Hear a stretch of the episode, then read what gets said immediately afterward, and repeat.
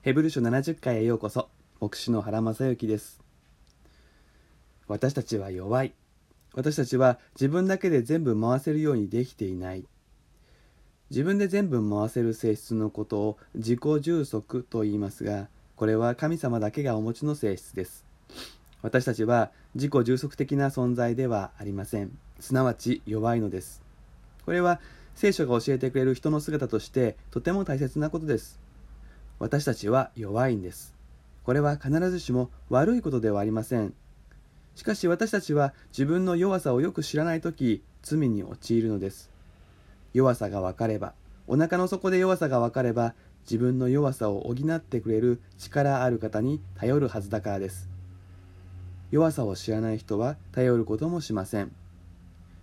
人は何ができるのかそしてどういうふうに弱いのかそのことがわかるなら自分にできることをしつつ神様に弱さをカバーしてもらう生き方ができます。イエス様が人になられたということはイエス様も弱さを持たれたということです。弱さを持つということは試みに遭うことが避けられません。試みとは弱さを実感させる出来事だからです。しかし試みを乗り越えることができれば人は強くなります。その強さとは神様との結びつきの強さであり神様から離れて何かができるようになる強さではありません。私たちの弱さは罪へと人を向かわせる可能性を持っています。弱さを実感するときに神の愛を信じられなくなると人はその弱さをごまかしたり隠したり神以外のものに頼って切り抜けようとします。ここに罪が生まれます。試みが誘惑に変わるのです。イエス様が人となり弱さを持たれたということはやはりイエス様にも罪を犯す可能性があったということを意味します。しかしイエス様は罪を犯しませんでした。弱さはありながら罪は犯さなかった。それは誘惑がなかったのではなく誘惑の力を最大限まで味わいかつこれに勝利されたということです。誘惑の力その強さを私たちはよく知っています。そして誘惑にしょっちゅう負ける。しかしその時私たちは誘惑の力をまだすっかり体験しきってはいません。ただの一度も罪を犯さなかったイエス様は誘惑の力をその凄まじさを耐えに耐えてそれでもなお罪に陥らなかったのです。誘惑の力以上にイエス様が強かったのではなくて誘惑の力以上に強い神様を信じきることができたからです。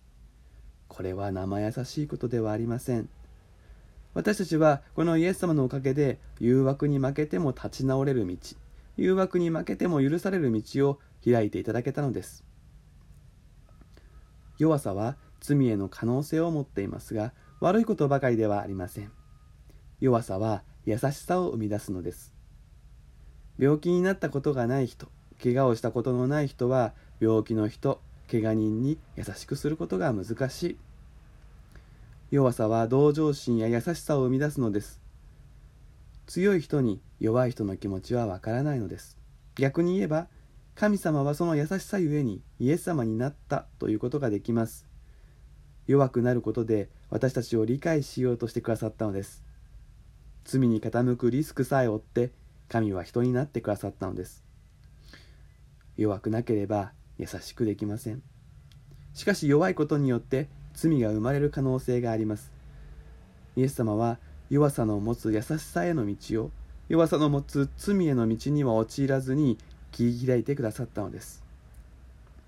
これによって私たちは大いなる救いを受け取ることができるようになりました。私たちの弱さが生み出す罪の問題を処理し私たちの弱さが優しさを生み出すものとして生かされる道が開かれたからです。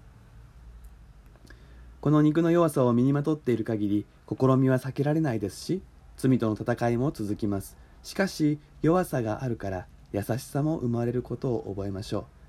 弱さは残りますが弱さが本当にわかるとき神様との結びつきが強まるのです。そしてそのことによって人は強くなれる。